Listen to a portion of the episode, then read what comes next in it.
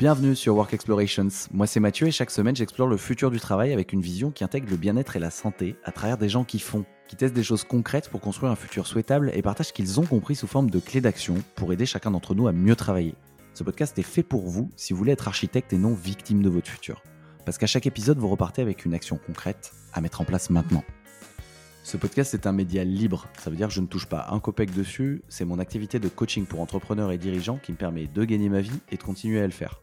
En gros, je les accompagne pour construire une marque personnelle forte et faire décoller leur autorité et leur visibilité en ligne. Maintenant que vous savez tout, je mets le lien dans la description de l'épisode et je vous souhaite une bonne écoute.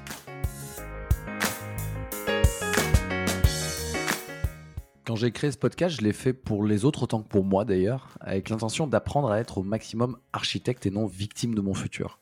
Je ne le savais pas à l'époque où j'ai créé le podcast, mais avec le concept de vie intentionnelle, Jean-Charles Kurdali a développé une philosophie de vie qui résume quasi parfaitement ce que je souhaite faire passer par mes épisodes.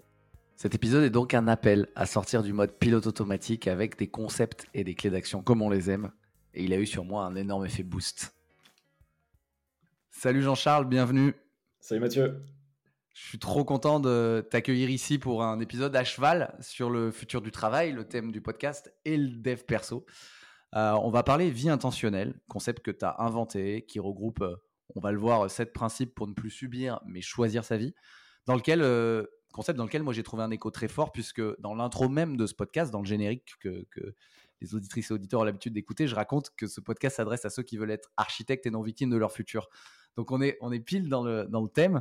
Et oui, petit, petit point de contexte, chers auditrices, chers auditeurs, bonjour d'ailleurs, on ne vous a pas salué. Euh, c'est la rentrée, on est en septembre 2023, tout s'accélère à nouveau. On est tous déjà euh, très occupés, prêts à remettre le mode pilotage automatique jusqu'aux prochaines vacances.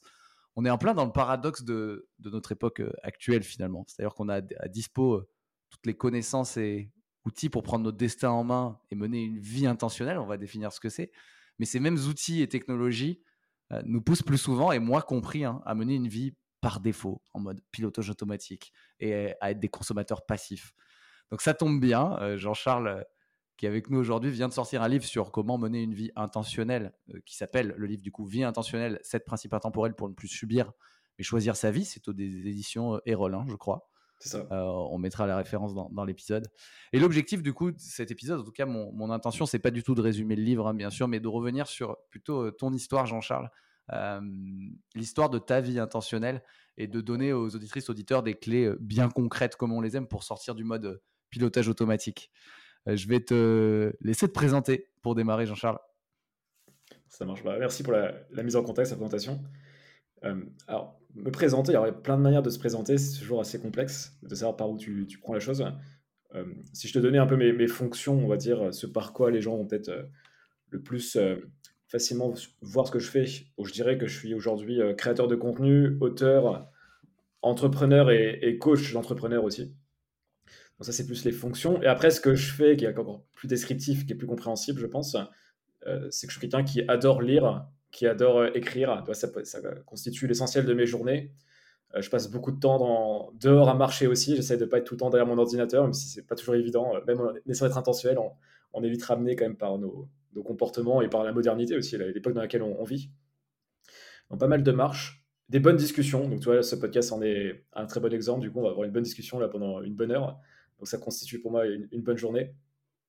Et, euh, et de l'apprentissage. Toujours essayer de, s'améliorer, d'apprendre de nouvelles choses, d'étendre un petit peu sa, son puzzle de connaissances, tu vois, sa carte euh, du monde, ses perspectives.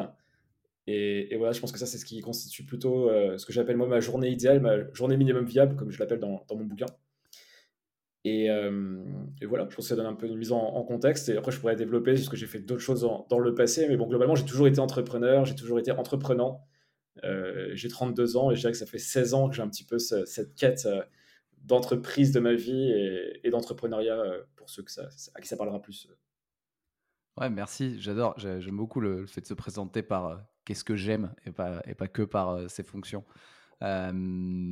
J'adore aussi les moments qualitatifs. Hein. C'est en partie pour ça que j'ai fait, euh, j'ai lancé ce podcast pour euh, passer des, des, temps longs en fait, qualitatifs et pas superficiels avec les gens.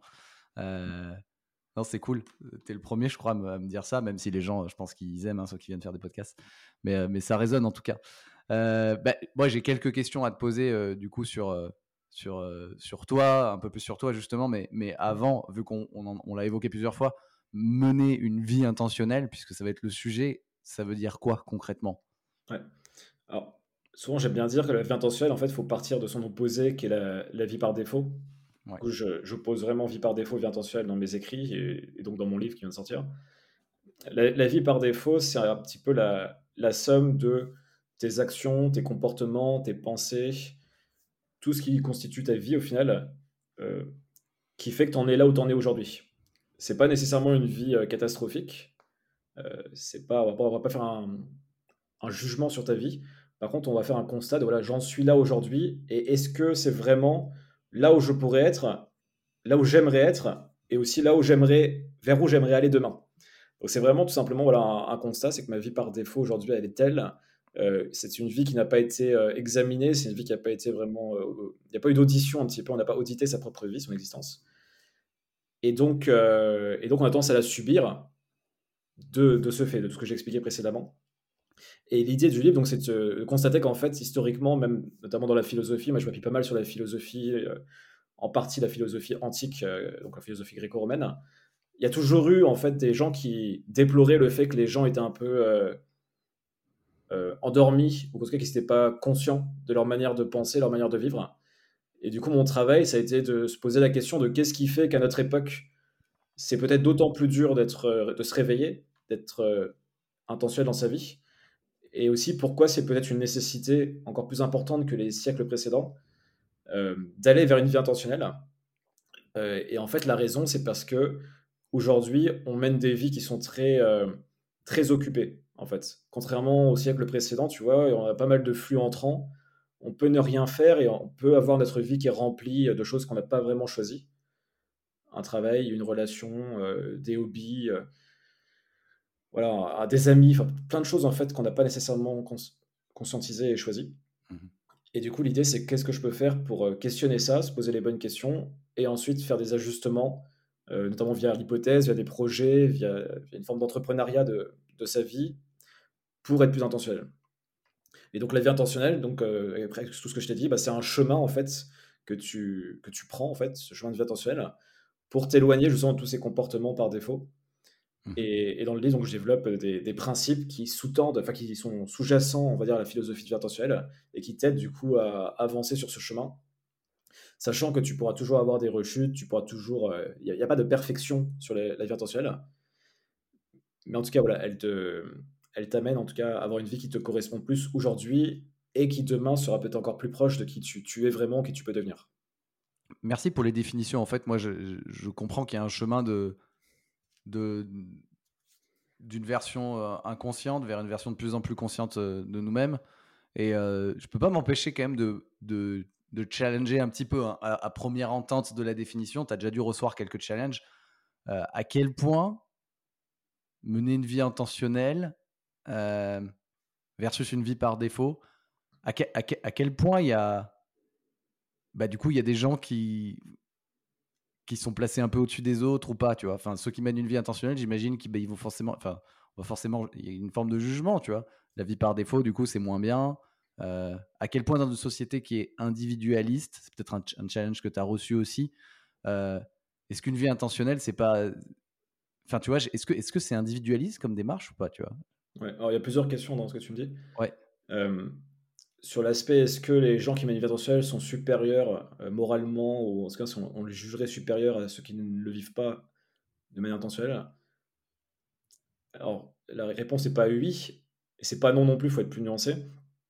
Parce qu'en fait, c'est quelque chose, c'est un travail sur soi, c'est un travail avec soi-même, qui après pourra bénéficier au collectif. Donc ça sera sur la deuxième partie de la question. Et donc, euh, la, réalité, en fait, je pense, enfin, pas la réalité, mais en tout cas, le, mon point de vue là-dessus, c'est que chacun, en fait, est, a sa propre vie par défaut, en fait.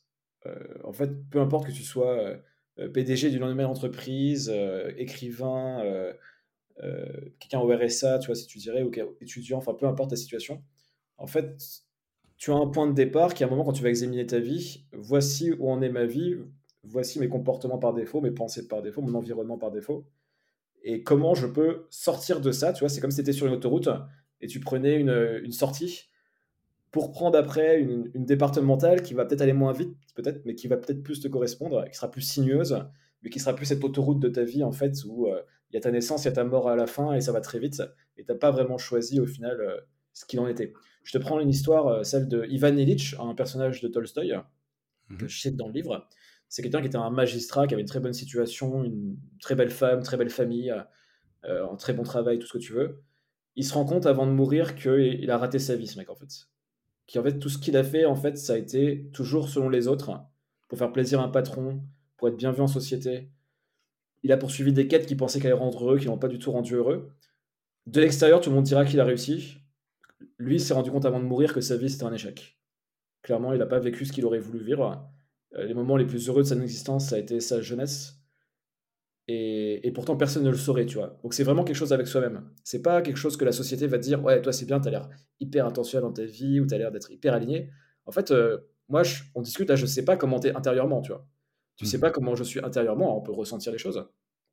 Mais hum, si je te prends mon exemple personnel, je pense que à la fin de ma vingtaine, là j'ai 32 ans, donc euh, il y a deux ans quand j'ai commencé à travailler sur ce livre et commencé à approfondir ce thème, il y a plein de gens qui auraient dit Ah, Jean-Charles, il a une vie cool, il a monté une startup. Ça donne un peu de contexte sur ce que j'ai fait avant. Il a monté une belle boîte.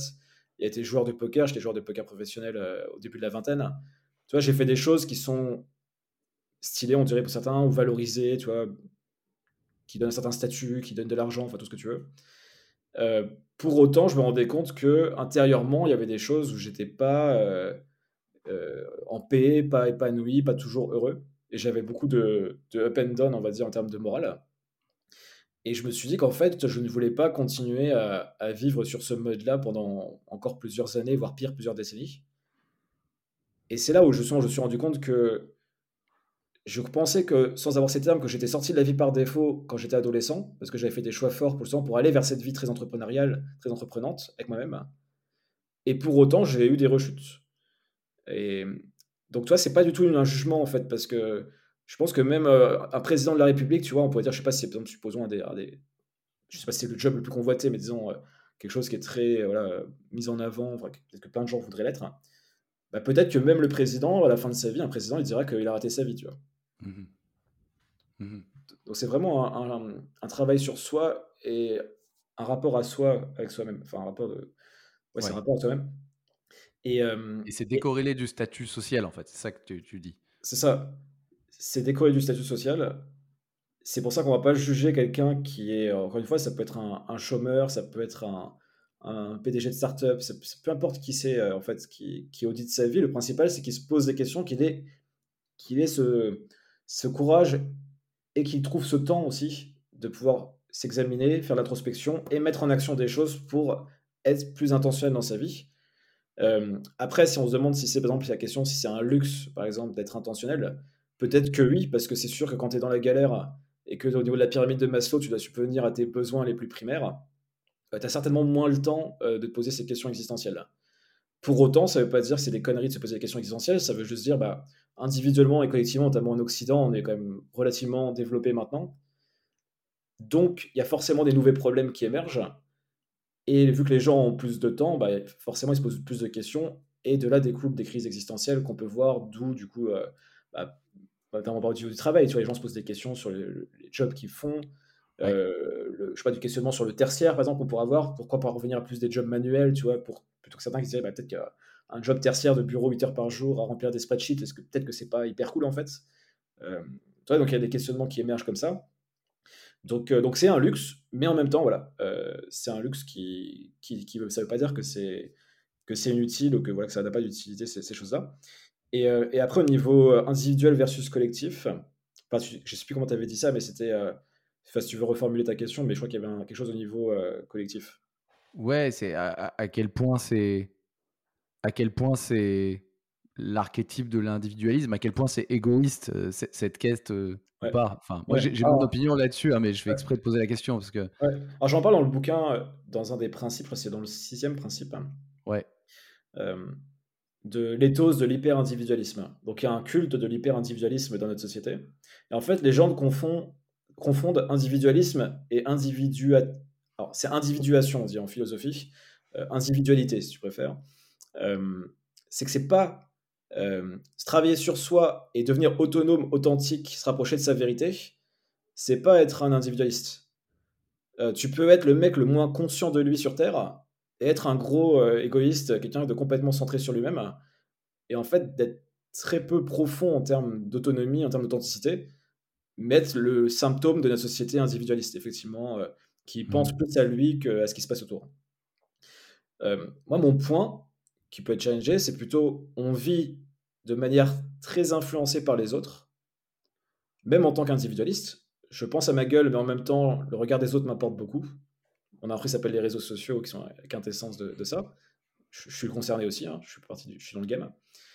Euh, l'idée, c'est comment je peux réduire cette influence des autres ça ne veut pas dire l'annihiler parce qu'elle a quand même une utilité, mais elle en a beaucoup moins qu'il y a 100 000 ans, ça c'est sûr. Euh, on n'est pas, je vais pas mourir demain si euh, euh, mon voisin en fait ne m'aime pas, à moins qu'il y ait le feu chez moi ou des conneries comme ça, mais en tout cas, a priori, il y a peu de chances que, que j'ai un problème par rapport à mes voisins. Donc, je dois réussir à prendre plus de décisions, on va dire, à partir de moi. Et je pense que c'est une manière plus saine quand on se construit une individualité d'avoir un impact positif sur le, les autres et ou le monde, après, selon l'échelle à laquelle tu places. Donc moi, c'est un peu en trois étapes, c'est réduire l'influence de l'autre, d'autrui, se construire avec la vie intentionnelle, avec ses principes, pour au final, c'est d'ailleurs le, dernier principe, c'est euh, euh, cultiver votre jardin d'épicure et transmettre un héritage. Donc il y a un retour à l'autre. Et alors le retour, c'est pas forcément quand tu as 90 ans. Euh, tu peux très bien faire un travail sur toi et en parallèle continuer à, à, avoir un impact positif sur la société. Mais, mais c'est vraiment mon point. Et effectivement, on vit dans une société individualiste aujourd'hui. Mais par contre, on ne vit pas dans une société où les gens se développent réellement et développent une vraie individualité. au contraire, on est plus dans des gens qui, qui en fait, qui s'uniformisent, qui, qui tout s'homogénisent. c'est tout l'inverse en fait. Les gens veulent se croire différents alors qu'ils sont des copies copier-coller quasiment de, à 90% enfin, sur, plein de sujets. bref, ça, on développera peut-être. Ouais. ça, j'ai une petite question là-dessus. Ok, merci pour, pour, ton, pour ta réponse euh, et les distinctions conceptuelles qui sont importantes. En fait, c'est un point important parce que j'entends souvent que le, le, dans une société individualiste, le, développement personnel, alors c'est un mot un peu large et un peu valise, euh, mais en tout cas, travailler sur soi, ça peut être vu comme euh, le comble de l'individualisme ou de l'égoïsme. Et, et, moi, effectivement, je suis pas d'accord. Enfin, je te rejoins parce que en fait, euh, ce, qui est, ce que je pense beaucoup de, beaucoup de gens extérieurs à ça n'ont pas compris, c'est que pour pouvoir avoir un, mouvement sain vers l'autre et, donner, euh, et donner euh, se donner réellement et, apporter quelque chose, bah, il y a un mouvement vers soi qui est nécessaire de faire. En tout cas, c'est mon, c'est ma compréhension de comment on fonctionne. Et c'est que, et c'est ça qui est pas forcément, enfin, qui est pas forcément instinct, enfin, compréhensible au premier abord. C'est que c'est d'abord un mouvement vers soi, se comprendre, écouter ses besoins, comprendre ses émotions euh, pour ensuite euh, faire un mouvement vers l'autre, mais en, mais en étant conscient de, de quoi j'ai besoin, etc. Et, et euh, Si on prend un, bref exemple qui parlera peut-être encore plus aux gens, c'est les, relations intimes, les relations amoureuses. C'est que quelqu'un qui cherche la complétude avec une moitié, toi cette expression, trouver sa moitié par exemple, bah, pour moi c'est une, une, connerie ça, parce que en fait tu cherches pas une moitié, tu cherches une individualité, toi tu es une individualité, et c'est c'est vraiment 1 plus 1, c'est pas 0,5 plus 0,5 égale 1, c'est 1 mmh. plus 1 égale 2 éventuellement, ou peu importe le chiffre que tu mets derrière. Et, et les gens cherchent, souvent, en fait, cherchent un, sauveur dans les relations, tu vois, quelqu'un qui va compenser, euh, euh, je sais pas, des traumas ou des, un, manque dans leur personnalité ou un manque dans, dans leur vie. Alors qu'en fait, c'est souvent la pire raison de se mettre en couple, quoi. C'est de chercher un, sauveur. Et, et, au final, c'est un peu pareil, c'est de se dire, c'est pas. Euh, euh au niveau collectif, il faut vraiment partir de soi, se construire pour avoir un apport positif dans la société.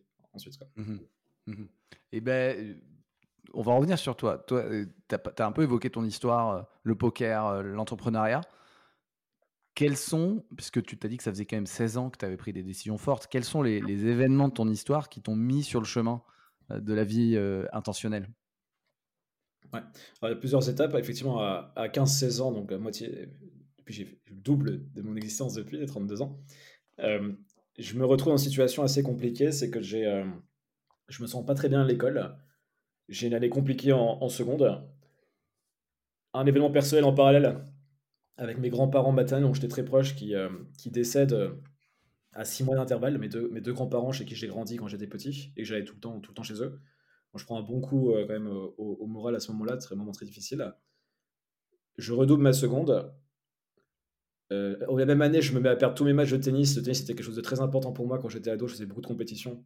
Je me mets à perdre des matchs que je ne pensais pas qu'un jour j'aurais pu perdre, hein, contre des gens que j'avais pensé perdre de ma vie. Donc je prends vraiment un très gros coup au moral, un très gros coup à l'ego aussi. Et je me rends compte que la société va vite pour te mettre de côté. C'est que d'un coup, en fait, je prends conscience de ce qu'est un conseiller d'orientation, par exemple.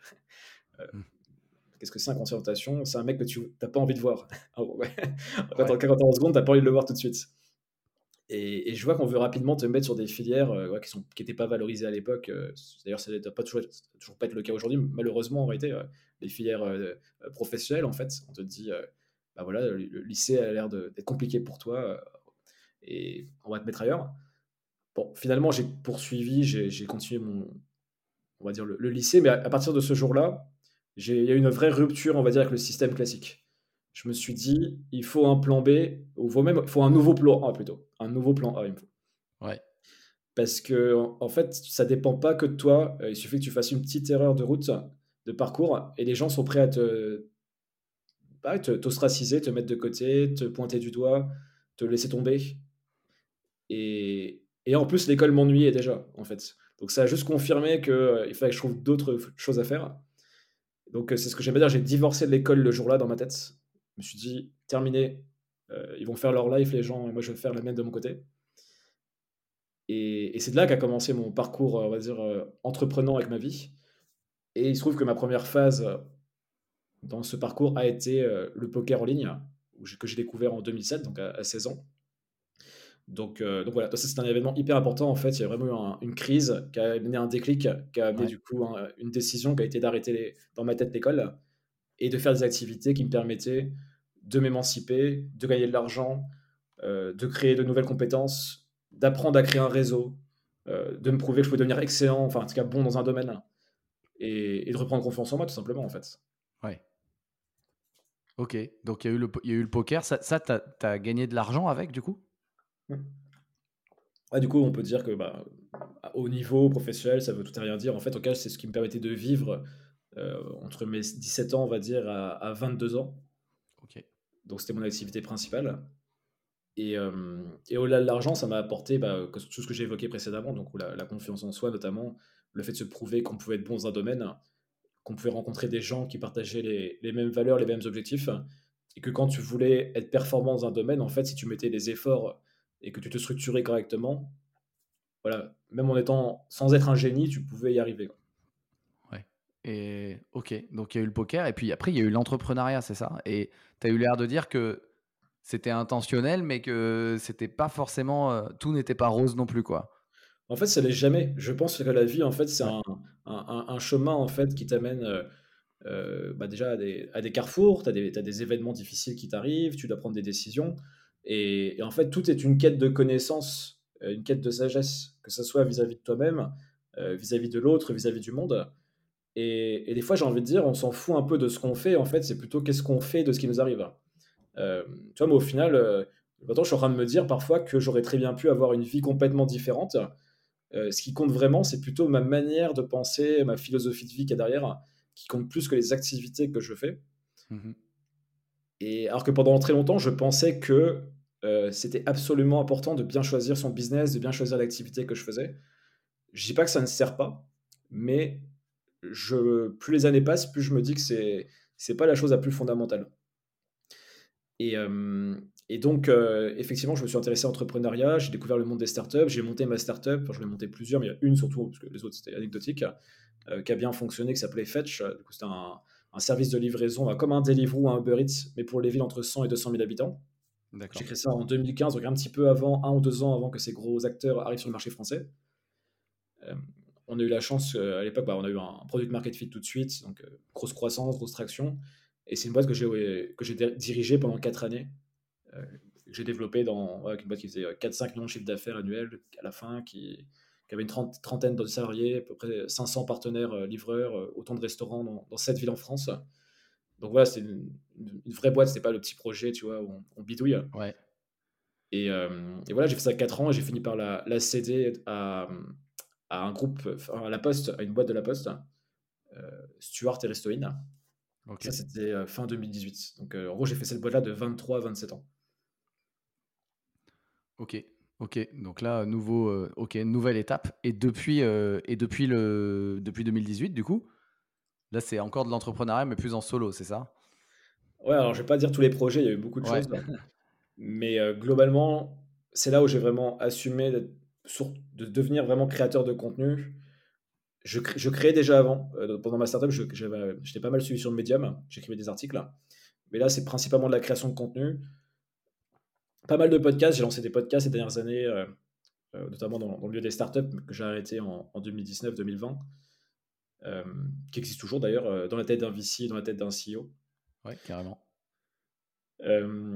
et surtout, en fait, j'ai eu un espèce de shift identitaire vers 2021, il y a deux ans, où j'ai voulu m'éloigner un petit peu de mon identité plutôt startup, on va dire entrepreneur, mais vraiment côté startup, et assumer beaucoup plus mes envies de, de, on va dire, de réflexion profonde, d'aller lire de la philosophie, de faire de la philosophie, d'écrire, donc d'écrire un livre. Et, c'était pas évident parce que je me voyais vraiment comme vraiment quelqu'un plutôt du, de l'action, du l'entrepreneuriat, de, la startup. Et même si j'écrivais, j'avais un peu un. Comme j'ai pas fait de longues études, il y avait des petites craintes, je pense. Est-ce que je suis vraiment capable d'écrire des livres? Est-ce que au niveau de la forme, je vais réussir à, à rendre bien mes idées et, du coup, il y a eu un moment où je me suis posé pas mal de questions. Et finalement, il y a eu un ensemble d'événements en 2021 qui ont fait que j'ai eu la possibilité vraiment de me dire bon, c'est la bonne fenêtre de tir là pour épouser pleinement cette identité pour un certain temps. Et donc, je suis parti à l'étranger pour justement euh, changer d'environnement, créer de l'espace. Ce que je dis, c'est une des premières règles, je pense, une des premiers principes en tout cas de la vie intentionnelle, c'est de pouvoir faire de l'introspection pour pouvoir au moins questionner sa vie. Ça ne veut pas dire la changer entièrement, mais en tout cas la questionner. Et ça, ça passe par du temps. Il faut que du temps, il faut créer de l'espace. Mmh et, c'est vrai que partir à l'étranger, quand on a le luxe de pouvoir le faire, bah, ça casse nos repères, on, a, on, a moins de, on connaît moins de gens. Enfin, il y a plein de choses qui font que d'un coup, on est beaucoup plus à même de penser, d'être avec soi-même. Donc moi, ça m'a beaucoup aidé euh, de, ce départ que j'ai relié au final, après très vite, à ce projet de livre qui sort maintenant. Euh, donc, euh, donc voilà, et sinon mes activités, bah, c'est, j'ai dit tout à l'heure au début, mais j'ai du coaching qui m'a permis de vivre euh, ces deux dernières années. Donc, je fais du coaching entrepreneur, euh, soit start-upper, dirigeant de start-up ou euh, solopreneur. Et je les aide sur globalement leur business et leur vie personnelle. Ok. Ok. Et ok, je, voudrais, j'ai quelques questions sur pourquoi tu t'es lancé dans le, sur, sur, le bouquin, mais avant, puisqu'on on en a évoqué quelques-uns, c'est, c'est quoi les, les, sept principes intemporels de la vie intentionnelle, en fait, pour plus subir mais, mais choisir sa, sa vie On rentre pas dans les détails, hein, c'est juste un, juste un aperçu, si tu veux bien, euh, sans, sans spoiler le livre. Ouais, bien sûr. Alors déjà, il y a le méta-principe, le, principe des principes. Donc celui, voilà, est-ce que je suis intentionnel ou par défaut, soit dans ma vie globalement ou dans un domaine particulier de ma vie. Donc ça peut être dans mes relations, au niveau de ma santé mentale et physique, euh, au niveau de mon business ou de, mes, ou de ma vie professionnelle. Donc on peut aussi segmenter. C'est pas que toute ma vie est par défaut ou toute ma vie intentionnelle. Et je précise aussi, la vie intentionnelle et la vie par défaut sont pas des absolus. C'est pas 100% défaut, 100% intentionnel. C'est un continuum. Et du coup, le but, c'est d'essayer d'être plus intentionnel. Euh, si tu pourrais te mettre une note ou un pourcentage pour voir à peu près comment tu estimes ton intentionnalité dans un domaine ou dans ta vie. Et voilà, c'est pas euh, on-off, ce truc-là. Mmh Première chose. Après, les principes. Euh, le premier principe, alors si je, je vais donner les titres plus ou moins exacts, mais c'est sauter du train de la vie par défaut et entrer en introspection. C'est le premier principe. Pour moi, sans introspection, sans capacité de prendre du temps, comme j'ai dit, pour réfléchir, il ne peut pas y avoir de vie intentionnelle. Tu vois, je prends l'exemple d'un. quand je suis à Paris en ce moment, à Paris, tu sens que c'est très dur d'être intentionnel parce que tout va vite. Les gens enchaînent les journées, euh, les apéros, les dîners. En fait, c'est très dur. Tu es dans un environnement en fait, qui ne te met pas du tout dans les conditions nécessaires pour pouvoir faire de l'introspection. Donc tu dois vraiment t'extraire ou créer une bulle pour pouvoir faire de l'introspection. Ensuite, tu as, euh, en hommage aux stoïciens, la dichotomie du contrôle, du coup, se concentrer sur ce qui dépend de nous et accepter ce qui n'en dépend pas. Mhm. Donc là, c'est vraiment faire distinction. Concrètement, ce qui dépend de toi, c'est ta réaction aux événements. En fait, on n'aime pas trop se le dire comme ça, mais la réalité, c'est que la vie, elle est quand même assez random, elle est assez chaotique. Et en fait, on a beau l'impression une illusion de contrôle. La réalité, c'est qu'en fait, on est plutôt en contrôle de nos réactions. ce, qui n'est pas, ce qui est différent de la passivité. En tout cas, voilà. C'est qu'est-ce qui dépend de moi, qu'est-ce qui n'en dépend pas. Ensuite, j'ai voulu me concentrer sur tout ce qui était donner du sens. Donc, c'est définissez et poursuivre votre mission personnelle.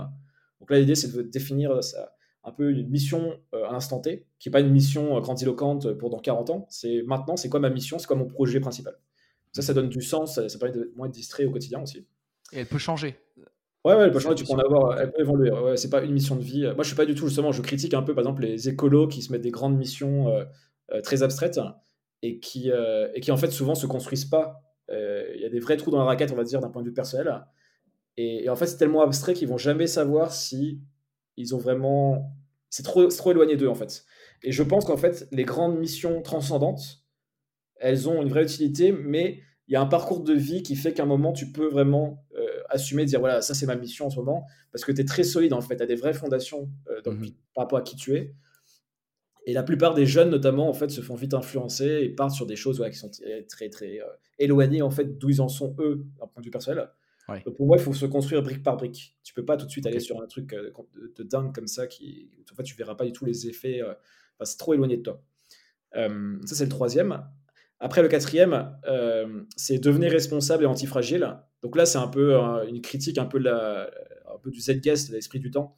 Euh, voilà, de favoriser un peu euh, la victimisation, l'égalité totale. C'est-à-dire, on peut plus vraiment. autant, tu vois, l'équité, c'est excellent, que tout le monde puisse avoir les mêmes armes au début, même si c'est impossible. Hein, concrètement, on peut pas être. L'équité ne peut pas avoir lieu, mais on peut œuvrer pour qu'il y ait une équité. Par contre, l'égalité, tu vois, j'aime bien dire, c'est comme si on faisait un 100 mètres et euh, on disait à Usain Bolt à l'époque de ralentir tous les 10 mètres pour que les autres le rattrapent, tu vois. Il y a un moment, on part sur la même ligne de départ au maximum, mais à la ligne d'arrivée, il y aura forcément des écarts. Et s'il n'y a pas d'écart, en fait, la société, elle, meurt, en fait. Parce que les innovations viennent par des gens exceptionnels. En tout cas, des gens qui réalisent des choses exceptionnelles. C'est une distinction importante. Euh, des gens qui réalisent des choses exceptionnelles. Euh, et, du coup, voilà, faut pas essayer de niveler le niveau par le bas. Donc, voilà, je, développe pas mal et je parle d'antifragilité aussi, comment devenir plus résilient. Donc, ça, c'est un chapitre assez important et qui peut énerver certaines personnes, mais qui est important dans, le livre. Euh, ensuite, le 5, c'est euh, bâtissez votre citadelle intérieure. Donc là, c'est l'idée euh, comment, en fait, dans un monde rempli de distractions de notre société actuelle, on arrive à se recentrer, à créer vraiment un ancrage aussi bien par son environnement externe que par sa vie intérieure. Donc je fais un double travail un petit peu de design, un petit peu de, de, sa paix intérieure, on pourrait dire. Euh, le sixième, c'est euh, comprenez les outils de votre époque sans en être esclave. Donc là, c'est en gros, je pense que chaque époque a sa méta, on va dire, pour les genres de jeux vidéo. Je ne sais pas si c'est dans ton en tout cas, ça, il y, a un peu une dynamique, il y, a, un peu une espèce de, grand jeu, on va dire, de son époque. Il faut comprendre le jeu de son époque et les sous-jeux de cette époque aussi. Et, et, je pense que les gens, ça me surprend toujours, les gens ne réfléchissent pas comme ça. Euh, pourtant, chaque époque a vraiment ses règles, ses principes, ses, dynamiques. Et en fait, il faut se poser la question de bah, c'est quoi un petit peu les, jeux de mon époque? Quels sont les leviers que je peux utiliser? Quels sont les dangers aussi de mon époque euh, dans lesquels il faut que j'évite de, tomber? Euh, le, le, titre de base, c'était même exploiter l'époque. Il y avait une idée un peu de ok, je, je comprends l'époque, j'avais l'exploiter même. Mais je trouvais que c'était un peu trop sournois comme, titre. Hmm. Donc, ça, c'est le sixième. Et le dernier, c'est cultiver votre jardin d'épicure et transmettre un héritage. Donc là, c'est vraiment, je crée au final mon petit, ma petite tribu. Euh, on se retire, pour certains, se retirer de la société, d'autres diraient plutôt, j'ai une tribu qui peut être ma famille. Et là, ça va être euh, les amis, la famille. Là, ça va être une audience de 100 000 personnes. Et d'autres vont se dire, c'est le monde entier. Ça, ça va dépendre vraiment de quitter, de c'est quoi ton aspiration, euh, la vie que tu as envie d'avoir et transmettre un héritage parce que en fait ben c'est toujours dommage que toutes ces connaissances cette sagesse accumulée dans une vie en fait ne soit pas transmise. Et moi, c'est ça je suis très heureux d'avoir écrit ce, livre, parce que je ne suis pas trop vieux encore, mais en tout cas, voilà, j'ai déjà ça que j'ai pu transmettre à, euh, à, nos contemporains et, éventuellement, sinon jamais, à des gens dans, dans 50 ans, si mon livre a la chance de, passer quelques décennies. Mais euh, je pense que c'est important voilà, de, de, transmettre, de pas juste se consommer, mais aussi de, donner. Euh, voilà, ça c'est mon point de vue. Et puis, puis voilà, puis ça se termine avec un chapitre très pratique pour mettre en place son projet de vie intentionnel, qui est voilà, le côté un peu euh, mise en action des grandes idées du livre.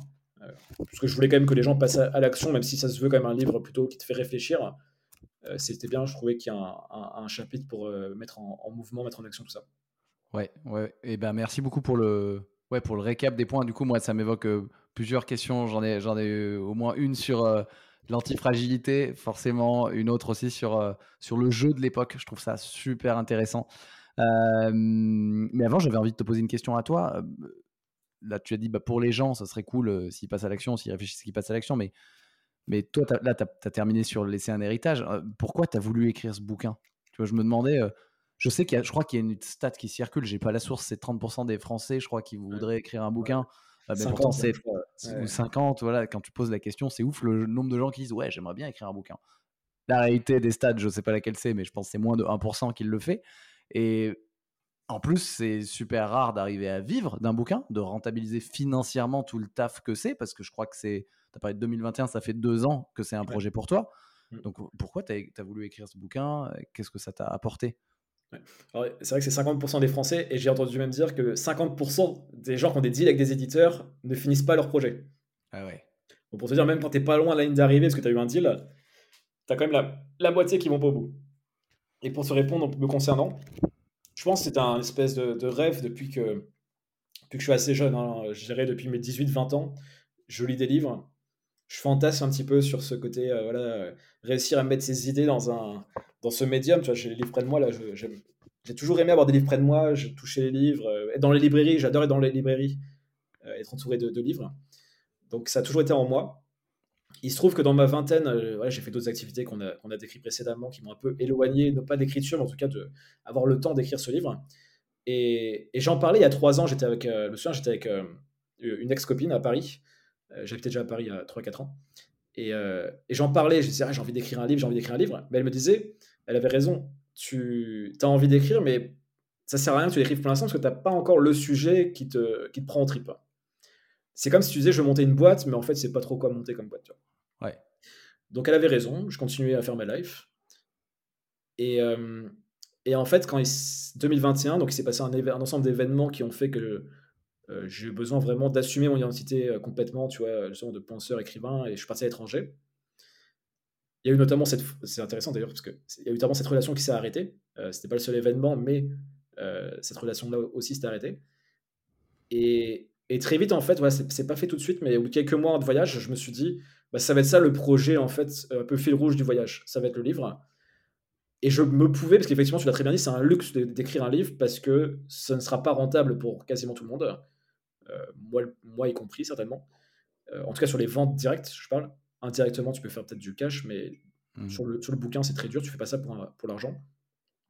Mais en même temps, je me suis dit, à la fin de ma vie, bah, je le valoriserais beaucoup plus que si je m'étais fait une année toi, de freelance. Tu vois. Si je m'étais dit, par exemple, le coaching, euh, plutôt que de limiter à, je sais pas, 6-7 clients tu vois, pour très bien vivre, mais sans trop travailler, je m'étais dit, vas-y, là, je me fais une année à 300 000 euh, de CA.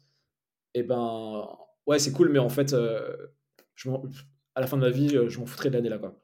Euh, par contre, de me dire, euh, je suis à l'étranger et, je, me, chauffe à écrire le livre le plus difficile possible en ma capacité à l'instant T, euh, ça, c'est un beau challenge.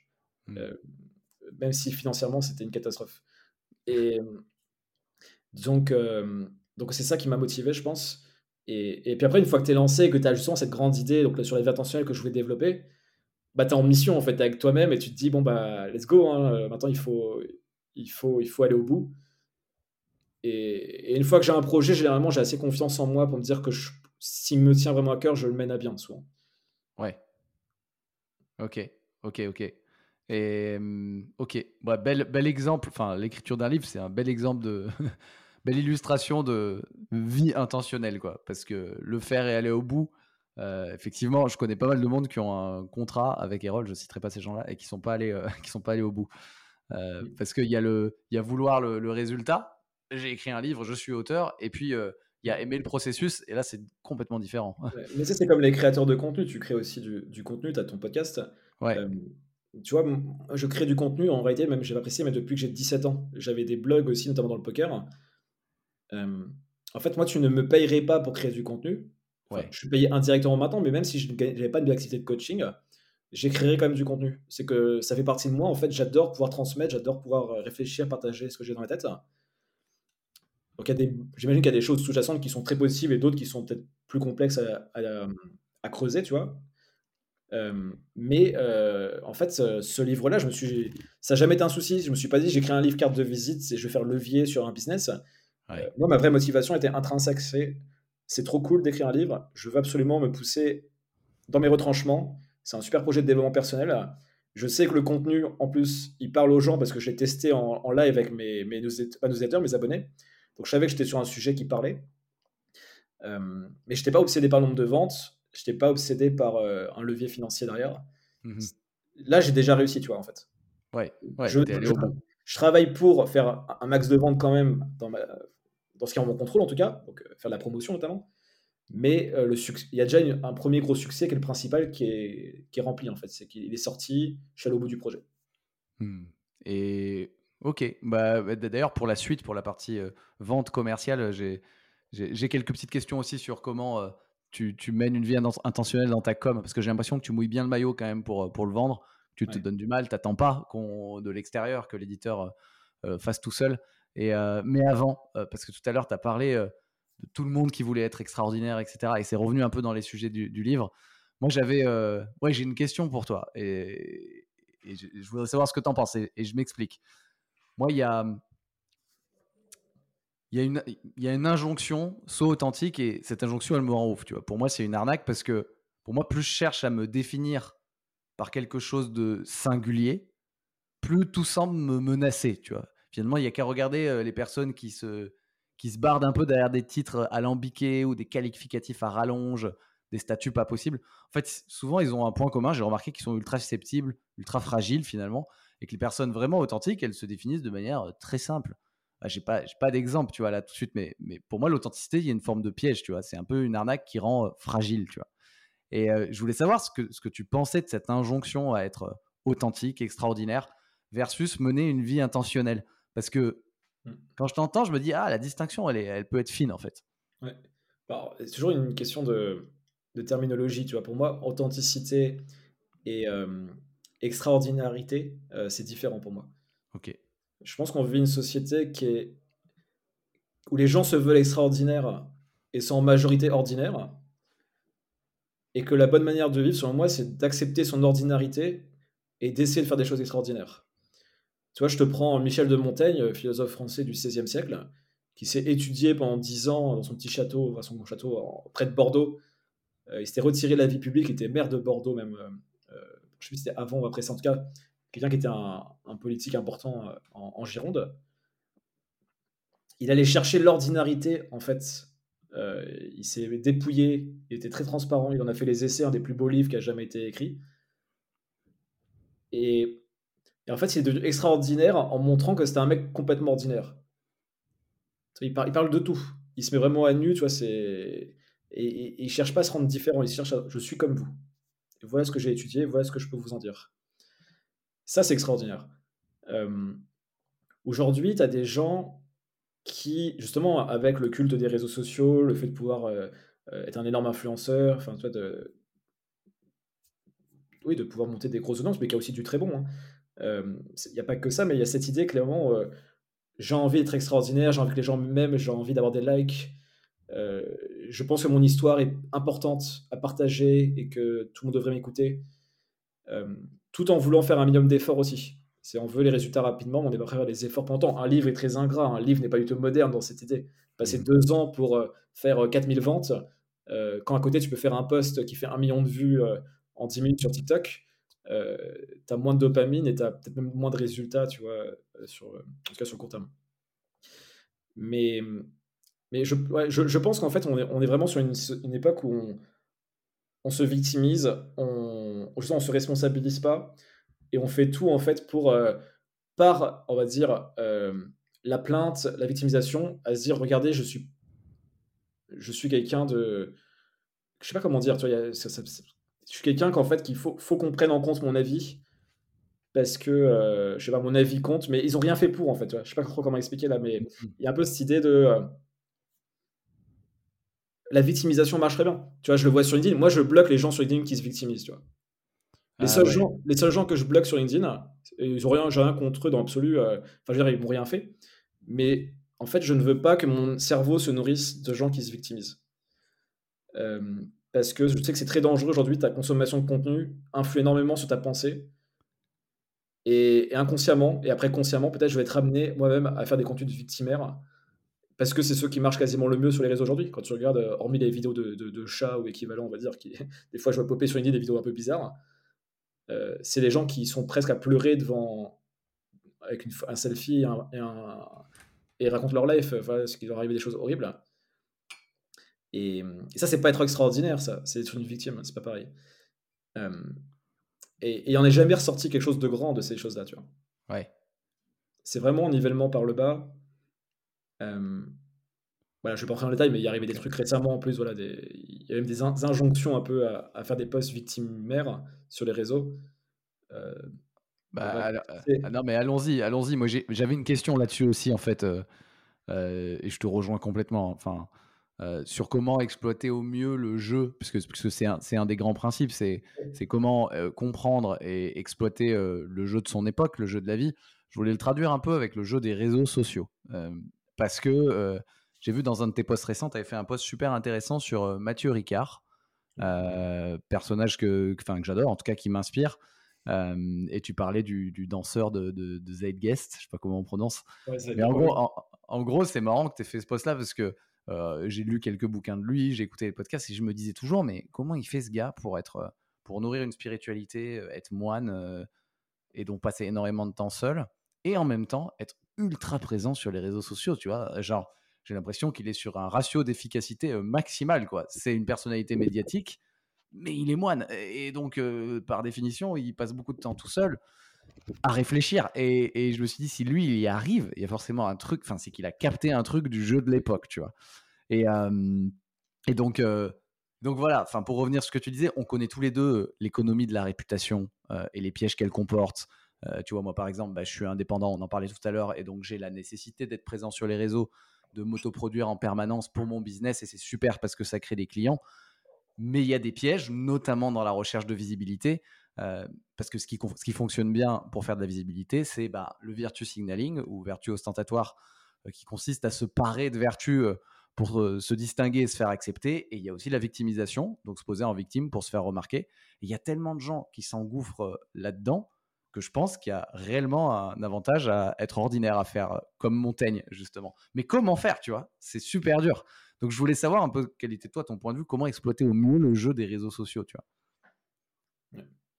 En fait, c'est pour ça qu'il faut partir de soi. Si à un moment tu as la sensation que dans ta phase de vie, le but euh, serait par exemple, je sais pas, de faire un, de passer un gros cap financier ou un gros cap de visibilité, j'ai presque envie de dire, euh, je pourrais presque comprendre, tu vois, que tu viennes justifier qu'en fait tu auras une stratégie très agressive, très clivante ou très euh, ou très victimaire, tu vois. Euh, si tant est que ça va servir un business derrière et que tu, vas tu penses que tu vas quand même bien te sentir sur le moyen terme, sur plusieurs années, dans ce, dans ce frame, dans ce cadre de pensée, ce cadre de vie, je suis assez sceptique quand même, mais j'ai presque à dire pourquoi pas, en fait, plutôt que de faire un, jugement, genre c'est bien, c'est mal. Mais je pense que tu vois, c'est pour ça qu'on parlait d'authenticité tout à l'heure, et, et, que je distingue de l'extraordinarité. L'authenticité, c'est un moment être le plus proche possible de qui tu penses que tu es et de qui tu peux devenir. Tu vois, il y a cette euh, sentence, de, cette phrase de Nietzsche, le deviens qui tu es. C'est vraiment quelque chose de dire, euh, euh, c'est quoi ton, pas ton essence justement, mais ton, ton devenir en fait, vers où tu peux aller. Et en fait, on a tous une, espèce de potentialité. Et, je pense qu'un de nos rôles aussi, c'est de le, de le cultiver, de l'approfondir et de se rapprocher le plus près possible. Et donc, tu vois, quelqu'un comme Mathieu Ricard, je pense que c'est quelqu'un qui s'est posé énormément de questions, justement, qui est très philopreneur dans son approche au final, si je prends les termes de mon livre. Donc, à l'équilibre entre l'action et la réflexion constante. Parce que ce mec, il était quand même à la base euh, scientifique, super situation, père philosophe, hyper fier que son fils soit un scientifique brillant. Y a un très bon livre d'ailleurs qui s'appelle Le moine et le philosophe, qui est dur à trouver maintenant, mais qui, c'est une discussion entre bah, Jean-Christophe Rével et euh, Mathieu Ricard, du coup, le père et le fils. Et, euh, et à un moment, il s'est dit non, c'est pas pour moi, je pars au Tibet. Et, aujourd'hui, effectivement, il est traducteur du Dalai Lama en, français, il est connu euh, en France et voire même mondialement. Et en même temps, je pense qu'il s'en fout, tu vois, le mec-là. Parce que toi, j'ai un ami, par exemple, qui m'a qui m'a dit, il l'a rencontré une fois euh, au Grand Rex pour euh, une projection et des signatures. Et ça l'avait surpris parce qu'il lui a dit, mon ami, euh, ah, j'adore ce que vous faites. il l'a congratulé, il lui a dit des, très belles choses. Et en fait, il a été surpris parce qu'il n'était pas enjoué, Mathieu Ricard. Parce que pour lui, en fait, les choses sont neutres. Il est détaché, en fait. Il se dit pas, cette personne me déteste, c'est horrible, ou cette personne m'adule, je suis un mec exceptionnel. Lui, il se dit juste, je suis un mec normal, je suis un moine, je fais ma vie. Et, j'essaie d'apporter du mieux que je peux, on va dire, ma, ma vision du monde, ma sagesse, de, bien, de, bien servir le Dalai Lama. Donc je pense que ce gars-là, intérieurement, euh, il a même été élu euh, l'homme le plus heureux du monde. Euh, tu vois, symboliquement, ils avaient fait des tests sur son cerveau en termes de, fréquence. ils ont mesuré des choses même scientifiquement. Et que c'était un, des mecs qui était le plus serein et le moins anxieux au monde, tu vois. Donc, donc je pense, tu vois, et encore une fois, c'est mes observations personnelles, mon point de vue, qu'une bonne approche, tu vois, justement, pour avoir une vie un peu amateur Ricard, c'est toujours d'avoir effectivement un pied dans la modernité. On comprend effectivement aujourd'hui euh, le, notre époque nous invite à comprendre Internet. Celui qui ne comprend pas Internet aujourd'hui, il est largué, je pense, dans notre société. Donc ça veut dire que ce que dit Naval Ravikant, c'est le, code et le média. Hmm. Donc comprendre ces deux choses-là.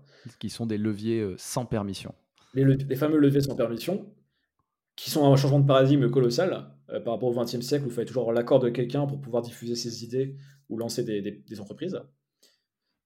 Et, en même temps, tu vois, réussir à se créer un, environnement, un cadre de vie qui est un minimum, tu vois, impacté par, euh, on va dire, les mauvais côtés de notre époque, euh, avec toutes ces addictions qu'on peut avoir, tu vois, à nos réseaux sociaux, à nos ordinateurs, enfin nos écrans. Moi, je vais un peu plus loin, tu vois, pour les hommes, je parle de pornographie aussi, tu vois, enfin tout ce qui fait en fait qu'aujourd'hui, on, on, a des comportements qui sont aliénants, des comportements qui sont néfastes pour notre santé mentale, notre santé physique, notre environnement, nos proches. Et, tu vois, moi, je sais, par exemple, euh, j'aime bien, il y a bah, Thibault Louis, que tu dois connaître au moins de, LinkedIn, qui dit beaucoup sur les sites navals à dire euh, euh, quelque chose du style win the game to escape the game. Tu vois, c'est l'idée, il faut que je mmh. gagne au jeu de la vie et après je me casse. Et je pense qu'en fait, il y en a beaucoup qui vont faire ça. Parce qu'on est une époque qui est effectivement très addictive à différents points. Et en même temps, on peut faire des montagnes de cash très vite si tu es au bon endroit au bon moment, si tu comprends vraiment bien ton, ton époque ou vraiment un instant T, tu vois, en. C'est un exemple qui est un peu simpliste, mais tu, ceux qui ont bien compris la crypto il y a trois ans, tu vois, qu'on fait, qu'on pris le bull run et qu'on réussi à en sortir millionnaire, j'ai des amis qui ont, réussi à faire ça, et ben eux, ils peuvent sortir du jeu aujourd'hui. Hmm. Euh, moi, je sais qu'il y a un scénario dans ma vie où, effectivement, dans 5-10 ans, euh, euh, j'ai une baraque sur une île grecque avec ma copine ou ma, femme, tu vois, j'ai mes enfants et j'écris mes bouquins, je, lis mes livres et je viens de temps en temps à Paris faire des, podcasts ou que sais-je. Mais je ne serai pas dans la frénésie. Pour moi, c'est des villes de fous d'un moment, tu vois. Ces grandes métropoles. c'est très très dur de. aussi serein soit-on, aussi aussi sage on essaye d'être, en fait, c'est des villes quand même qui amènent, qui amènent le vice, tu vois, qui amènent l'addiction, qui amènent beaucoup de choses. Donc bref, je suis un peu divagué, mais voilà mon point en tout cas par rapport à cet équilibre du coup entre être dedans et être un peu en dehors. Hmm. Ouais, Mathieu Ricard est un bon exemple, mais quand même, il y a, ouais, je sais pas comment il fait. C'est quand même super dur parce que forcément, ça impacte. Il y a des stimuli qui arrivent. Il doit être super fort. Faut s'entraîner, je pense, parce que tout est fait pour. Ça nous impacte quoi. Dès que je, bah, je poste, il y a des, il y a des, il y a des retours force. Enfin, c'est forcé quoi.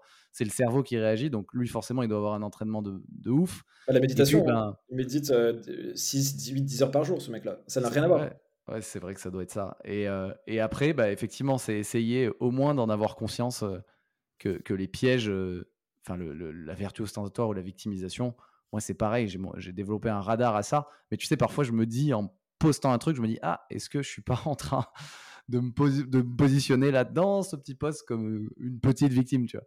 Et c'est, j'en ai conscience, et c'est super dur d'y échapper en, réalité, tant que tu dois être dans le jeu, quoi, tant que tu n'as pas échappé au jeu, quoi. J'avais une question sur l'antifragilité. tu vois, je suis persuadé que le changement, il commence par soi, par des actions au niveau individuel. et je suis assez partisan de 100% de responsabilité de, tout ce qui m'arrive. Et c'est pour ça aussi que je fais des épisodes très dev perso sur ce podcast qui explore le, futur du travail. Hein. C'est parce que le futur du travail, pour moi, il commence aussi par soi. Euh, je sais que tu avais noté dans ta newsletter une citation que j'aime bien. Euh, les temps euh, difficiles produisent des hommes forts, les hommes forts engendrent des temps de prospérité et de stabilité, les temps de prospérité et de stabilité produisent des hommes faibles, les hommes faibles produisent des temps difficiles. C'est une citation que j'aime bien. Et du coup, je me, demandais comment devenir responsable et antifragile dans sa vie au travail, d'après ce que toi, tu as, bossé euh, sur, sur, le sujet en fait, il y a Mark Monson, l'auteur de l'art substitution sans foutre, il fait une distinction entre la, faute et la responsabilité qui est, qui est brillante à mon sens. C'est que dans la vie, peu de choses sont de, ton, de ta faute en réalité. Euh, par contre, c'est tu, peux te considérer responsable de beaucoup plus de choses que ce que tu devrais être responsable aux yeux des gens, tu vois. Et, ce que j'essaie de dire dans ce chapitre-là, en fait, c'est que pour moi, il y a une espèce de boucle vertueuse, c'est que le plus tu assumes des responsabilités, le plus tu es exposé à des situations complexes, le plus tu t'antifragilises. Donc l'antifragilité, en fait, c'est le fait de ne pas rompre. Tu tu vas, tu vas, tu vas te faire attaquer, tu vas... Euh, tu il prend souvent l'exemple, c'est un concept de Taleb, Nassim, Nicolas, enfin, Nassim Nicolas Taleb, euh, qui est un mathématicien, philosophe, on pourrait dire, euh, libanais. Et c'est vraiment cette idée, en fait, le, le bâton ne rompt pas et il se renforce, tu vois, en fait. Ou, semble, imaginons une forêt, il prend cet exemple aussi, une forêt, en fait, si tu laisses avoir des petits feux régulièrement de forêt qui se, qui, se qui se déclenchent, quand il y aura un grand feu, elle sera plus antifragile. Et le problème qu'il y a aujourd'hui, c'est qu'on ne laisse plus les forêts en fait euh, s'enflammer quand il y a des petits feux. On l'éteint tout tout de suite. Donc elles n'ont plus cette capacité résiliente, cette capacité de s'antifragiliser. On pouvait mmh. faire un parallèle avec la société aujourd'hui aussi. Dès que quelqu'un lui arrive un petit problème, on a envie de le, de le secourir tout de suite. On ne le laisse pas vraiment, euh, euh, on va dire, être à l'épreuve par rapport à ce qui lui arrive dans sa vie. Et, donc les gens en fait ne développent pas d'antifragilité aujourd'hui. Ce qui crée cette culture en fait de tout le monde a l'impression que c'est une victime parce que, euh, parce que les gens n'ont pas l'habitude de se prendre des coups en fait aujourd'hui. C'est, on est dans une société très soft aujourd'hui euh, à ce niveau-là. Donc, euh, donc la responsabilité, déjà voilà, c'est distinction faute responsabilité. Et ensuite dans le travail, qu'est-ce que je peux donner comme exemple? Bah, Je pense que c'est pas mal. Toi, j'en citais par exemple, moi je me souviens quand j'avais ma startup, où j'avais des employés, tu avais des gens en fait qui, qui cherchaient la responsabilité, clairement. C'est qu'en fait, ils créaient presque un job à côté de leur job. Exemple, euh, tu proposes à ton patron d'assister à des réunions high level, tu vois, tu, au pire, il te dit non. Et, ou éventuellement, tu lui dis même, je vais assister à une réunion, enfin, j'aimerais pouvoir assister à cette réunion. Et en contrepartie, euh, je prépare, euh, je sais pas, un, méga dossier ou quelque chose qui, apporte de la valeur au patron pour qu'il soit encore plus performant dans, le, dans la réunion, dans, le, dans la rencontre avec un partenaire, par exemple, euh, ou tu apportes une plus-value par une connaissance, en fait, qui va faire que le patron a presque besoin de toi. Typiquement, imagine là, je sais pas, tu as, une agence et en fait, tu as une rencontre avec un, un mec qui s'y connaît bien en IA, tu vois, pour prendre un exemple très, très concret, très, très, très actuel. Et en fait, toi, tu as tellement approfondit l'IA que le patron va dire bah oui viens avec moi j'ai presque besoin de toi en fait pour cette réunion. Et du coup tu te responsabilises sur quelque chose qui est complètement hors de ton de ton champ euh, mmh enfin ta fiche de poste si on peut dire. Toi au foot on dit euh, toi les comment ça s'appelle ça euh, c'est de sortir de sa fonction. Toi un défenseur qui va se mettre dans la surface sur un corner et qui va mettre un but alors qu'il a rien à faire là et eh ben un, employé pourrait faire pareil tu vois par exemple il pourrait se dire comment je peux étendre on va dire ma, fonction faire des propositions intéressantes et me mettre dans des situations qui vont faire progresser beaucoup plus vite. Et c'est comme ça que tu as des gens dans des boîtes euh, qui se retrouvent à, 30 ans euh, catapultés, euh, dirigeants de grands groupes. ils n'ont pas attendu gentiment en fait et juste rempli leur fiche de poste et fait leur tâche. Ils se sont mis dans des situations complexes, ils ont fait des propositions audacieuses et ils ont évolué du coup une infinité de fois plus vite. En fait, c'est pas possible de calculer que l'employé normal qui reste dans son coin et qui fait juste son travail. Donc on revient en un peu un de mes leitmotifs, c'est le but, ce n'est pas d'inciter les gens dans mon livre, dans mes écrits, d'être entrepreneur, c'est d'être entreprenant. C'est ça qui est important. Belle distinction. Mm. Et euh, bah, en parlant d'être entreprenant, euh, je voulais savoir comment toi tu bossais aujourd'hui ton personal branding, parce que dans la manière dont tu sors ton bouquin, là j'ai vu que tu communiquais beaucoup à travers ta personne, dans ta newsletter, euh, via LinkedIn, via certainement plein d'autres canaux. Et en fait, c'est pas tous les gens qui, sortent un bouquin euh, en ayant construit une audience comme ça dans le temps. Euh, tu vois, tu parlais en fait de, de, la vie intentionnelle et de tous les principes que tu as mis ensuite dans le bouquin depuis deux ans. Tu l'as presque build in public, tu vois. Et là, aujourd'hui, bah, quand il sort, en tout cas, je suis certain que tu as déjà construit une audience avec pas mal de monde qui kiffe le sujet et que forcément, bah, tu fais plein de ventes au démarrage. En tout cas, tous ceux qui te suivaient déjà. Et ça, c'est peu commun. Enfin, c'est aux États-Unis beaucoup. Euh, en France, beaucoup moins, tu vois, cette manière entreprenante de sortir un bouquin et de pas attendre que le que le que l'éditeur fasse toute la com. En fait, euh, euh, non, tu, tu, mouilles le maillot. toi, comment tu bosses ça? Bah, même avant le livre, je te disais, je, je, développais ma marque personnelle. En fait, j'ai compris, l'événement marquant pour moi, ça a été, je pense, quand j'ai fait ma startup, j'avais conscience qu'en fait, je te la refais dans le bon sens. Je viens du poker à la base. Le poker, c'est comme un investisseur, tu as une capacité supérieure à la moyenne, je pense. En tout cas, très jeune, j'ai compris l'importance de prendre des décisions à long terme parce que chaque décision au poker, le but c'est de prendre la meilleure décision possible sur le long terme. J'ai compris aussi du coup la notion de risque, du coup qu'il fallait splitter, tu vas pas mettre tous ses œufs dans le même panier.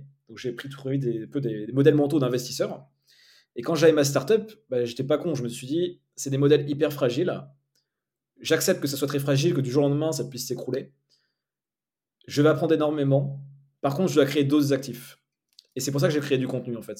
Et ça, je l'ai fait dès la première année de ma startup. Et du coup, j'avais un autre asset qui est ce que tu appelles du coup la marque personnelle ou l'audience, qui a commencé à se développer en 2015. Et donc, euh, ça, ça donne encore plus de contexte. Et pour le livre, bah, c'était juste la continuité logique en fait. C'est que je me suis dit, euh, mon livre, plutôt que de le faire dans mon coin et d'attendre euh, de le sortir dans un an ou deux ans, bah, je vais en parler à mon audience. Je vais même leur proposer les, chapitres, les brouillons chapitres en, en live. Donc, ils ont reçu euh, tout, toute la première version du livre, ils l'ont reçu euh, distillé sur cinq mois dans ma newsletter. Donc, ils ont, ils ont tout lu, tu vois, déjà, ils n'ont pas lu le livre, mais ils ont lu les prémices du livre. Et, euh, et effectivement, tu l'as bien dit, les éditeurs, alors en fait, c'est pas contre Erol ou contre un éditeur en particulier, c'est qu'en fait, tous les éditeurs aujourd'hui, la réalité, c'est qu'ils ne sont pas capables de bien, de bien marketer un livre. Ils savent le distribuer en librairie, mais eux, ils n'ont pas compris encore le. Je parlais des jeux modernes, eux, ils n'ont pas compris Internet encore, par exemple. Tu vois. Hmm. Alors, ça, c'est une des choses que je dis souvent aux gens, c'est que même les individus, moi, pour moi, 95% des gens n'ont pas compris Internet encore. C'est-à-dire qu'ils savent consommer Internet, mais ils ne savent pas utiliser Internet. C'est très différent. Et ça s'explique parce que c'est le premier médium aussi où on peut être acteur et pas seulement consommateur. Donc il y a aussi un grand changement de paradigme que les gens ont du mal à, encore à, apprivoiser. Et l'éditeur en fait partie. L'éditeur, aujourd'hui, peu importe lequel, à quelques exceptions près, vit dans un paradigme du XXe siècle.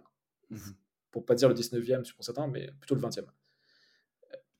Et donc, euh, aujourd'hui, quand tu es un auteur, déjà, un, tu te fais pas éditer dans la non-fiction si tu n'as pas une audience.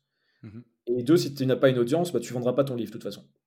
Donc, euh, la majorité des livres se vendent à moins de 1000, exemplaires, ou même 500 exemplaires, parce que l'auteur n'est pas en capacité de le vendre par lui-même. Et donc, les Américains l'ont bien compris, effectivement, ils ont des audiences colossales, ils font des, chiffres exceptionnels, les, les influenceurs, les gros-créateurs. Et en France, ça commence doucement à se voir. Mais on n'a pas les mêmes échelles, évidemment. Ouais. Mais euh, aujourd'hui, un éditeur a plus d'intérêt s'il veut faire ne serait-ce que 10 000 ventes, qui est considéré comme un best-seller en France, ouais. d'éditer un, un mec comme moi, mais même un mec encore pas, avec beaucoup plus grosse audience que moi, plutôt qu'un un expert, mais inconnu au bataillon, tu vois. Ouais. Et en fait, toi, du coup, tu t'es pas mis en, auto-édition, tu es allé chercher un éditeur euh, prestigieux, en plus, Erol, parce que parce que du coup, c'est quand même la distribution, la partie de distribution qui est, qui, est, qui, est, chaude. Plusieurs raisons, si je développe, euh, les c'est ça que tu veux savoir, les raisons euh, pourquoi j'ai pris l'éditeur ouais, ouais, carrément, carrément, ça m'intéresse. Ouais.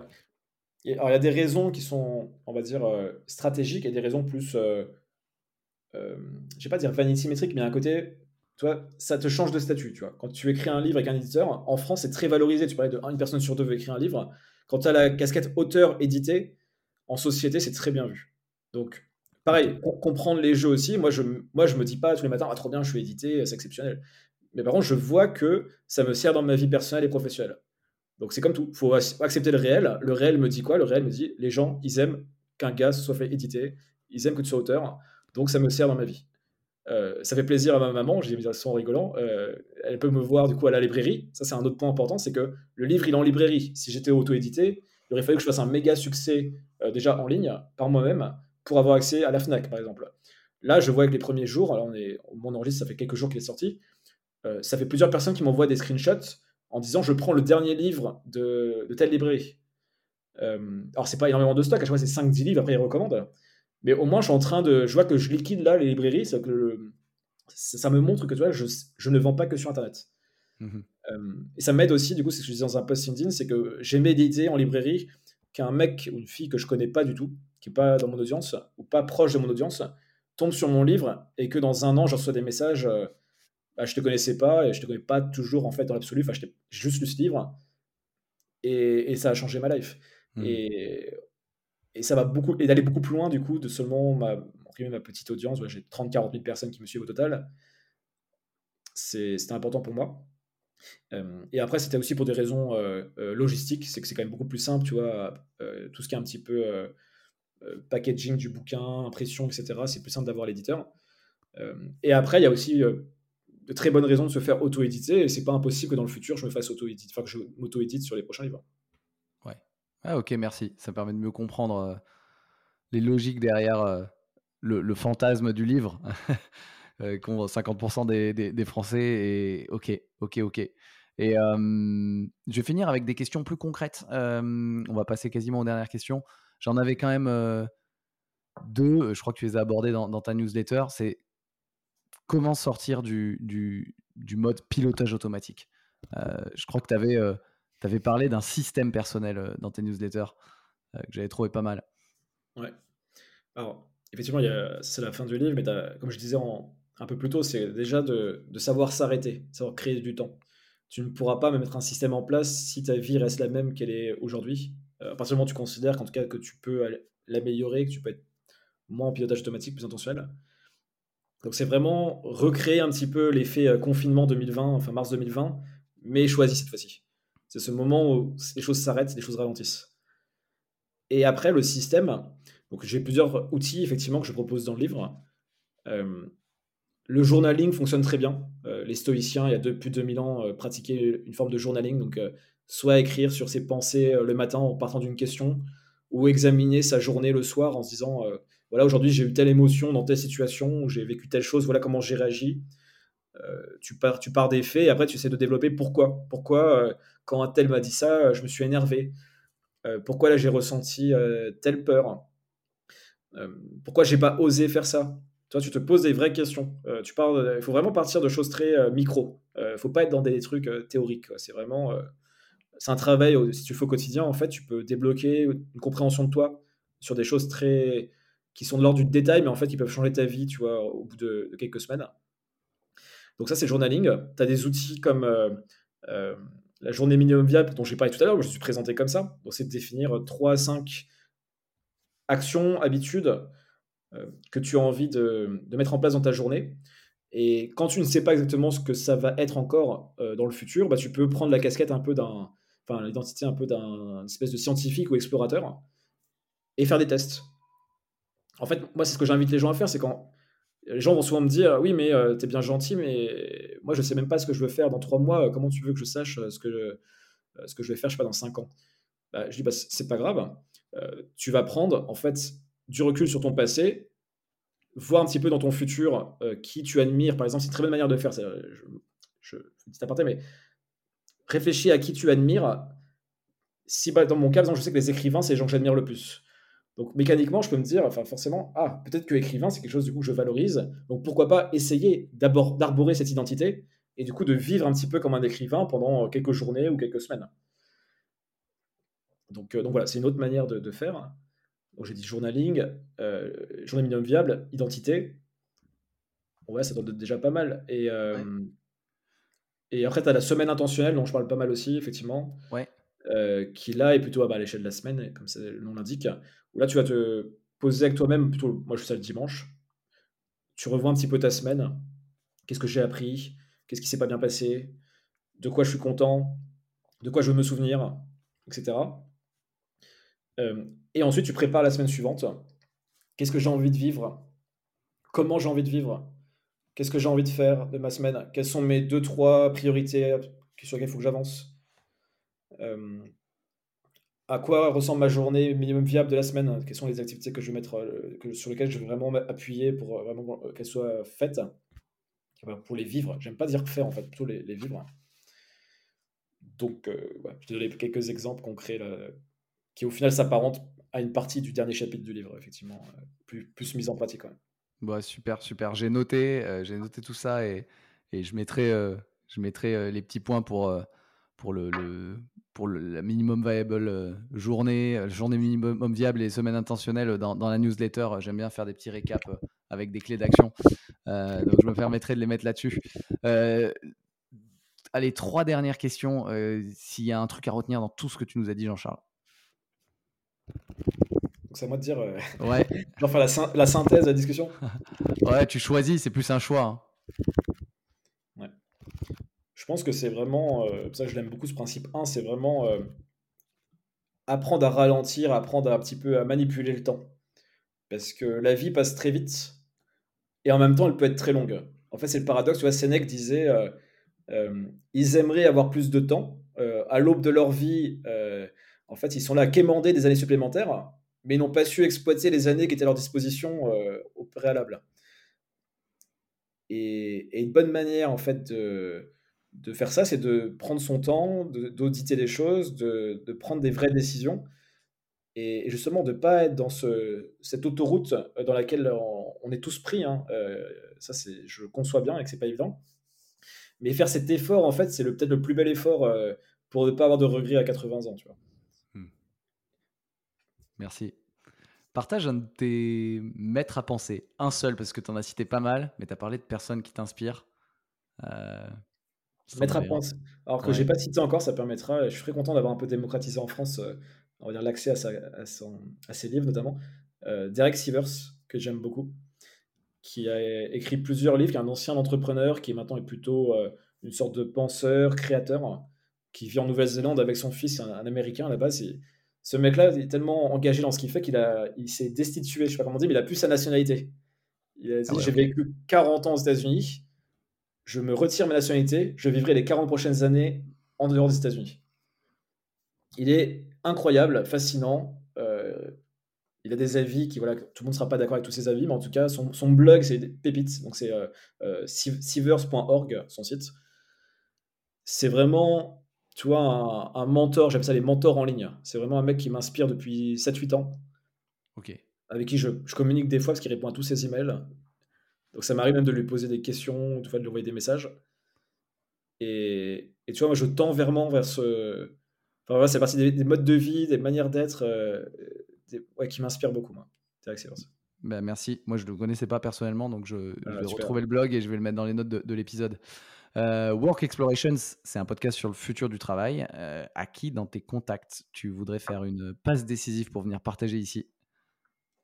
Alors, je sais pas s'il si, voudra, mais moi, je, suis toujours fasciné par euh, ce que dit, vu son évolution, Elliot Meunier, qui parle de gestion de la connaissance. Tu connaîtras peut-être de nom. J'ai la chance de compter parmi mes amis depuis deux années maintenant. Et, et ce mec-là, en fait, je sais pas s'il voudra à un moment s'engager là-dedans, mais il peut vraiment révolutionner euh, la manière de, de travailler, d'apprendre des gens. Il le fait très bien déjà avec ses produits, mais voilà, c'est quelqu'un qui, en plus, on parlait de son âge, il a 18 ans, tu vois, mais même au-delà de son âge, en fait, c'est vraiment fascinant sa manière de penser euh, euh, le travail en système, de penser sa vie, de penser, de penser tout court, en fait. Donc c'est un très très bon invité de podcast. Je vais essayer. Merci, merci Jean-Charles pour la passe décisive. Quel est le meilleur moyen de te suivre, de te joindre, euh, de retrouver ton livre? Bah, Le livre, c'est simple. J'ai créé un site qui s'appelle vie-intentionnel.com euh, ou directement sur Amazon si les gens veulent commander en ligne. Euh, au moins la page que je t'ai présentée, là, elle, explique plus en détail ce qu'est le livre. pour me suivre, moi, deux possibilités en priorité, dans la tête d'un philopreneur, c'est ma newsletter. C'est là où il y aura mes contenus les plus travaillés. Clairement, c'est plutôt des articles que je vais écrire. Et pour ceux qui veulent plutôt du, snack content, euh, ça sera LinkedIn pour ma part, euh, où je publie tous les jours. Mais, euh, mais voilà, si c'est des gens qui nous écoutent là, qui sont plutôt dans de la recherche de, temps long, de, cultiver justement ce qu'on a un peu évoqué dans le podcast, la newsletter sera mieux qu'un contenu qui se consomme en, 30 secondes. Merci infiniment pour le partage, Jean-Charles. Bah, merci Mathieu, c'était une belle conversation. C'est la fin de cet épisode, mais peut-être le début d'une autre histoire ensemble. Je vous propose deux options pour continuer. Première option, rejoindre ma newsletter VIP dans laquelle je donne un récap de chaque épisode en clé d'action. Elle s'appelle Le Carnet de Mathieu. Deuxième option, faire un retour sur l'épisode. Je réponds à tout le monde. Vous pouvez le faire sur ma newsletter en répondant directement à l'email ou sur LinkedIn qui est le réseau sur lequel je suis le plus actif. Bien sûr, ces deux liens sont dans la description de l'épisode. Pour terminer, je vous rappelle que ce podcast est un média libre, donc il ne me rapporte pas d'argent. C'est mon activité de coaching en personal branding pour entrepreneurs et dirigeants qui me permet de gagner ma vie et de continuer à le produire. Si ça peut aider quelqu'un de votre entourage qui veut gagner en autorité et visibilité, parlons-en. Toujours sur LinkedIn, connexion plus message, et c'est parti. Merci beaucoup et à très vite sur Work Explorations.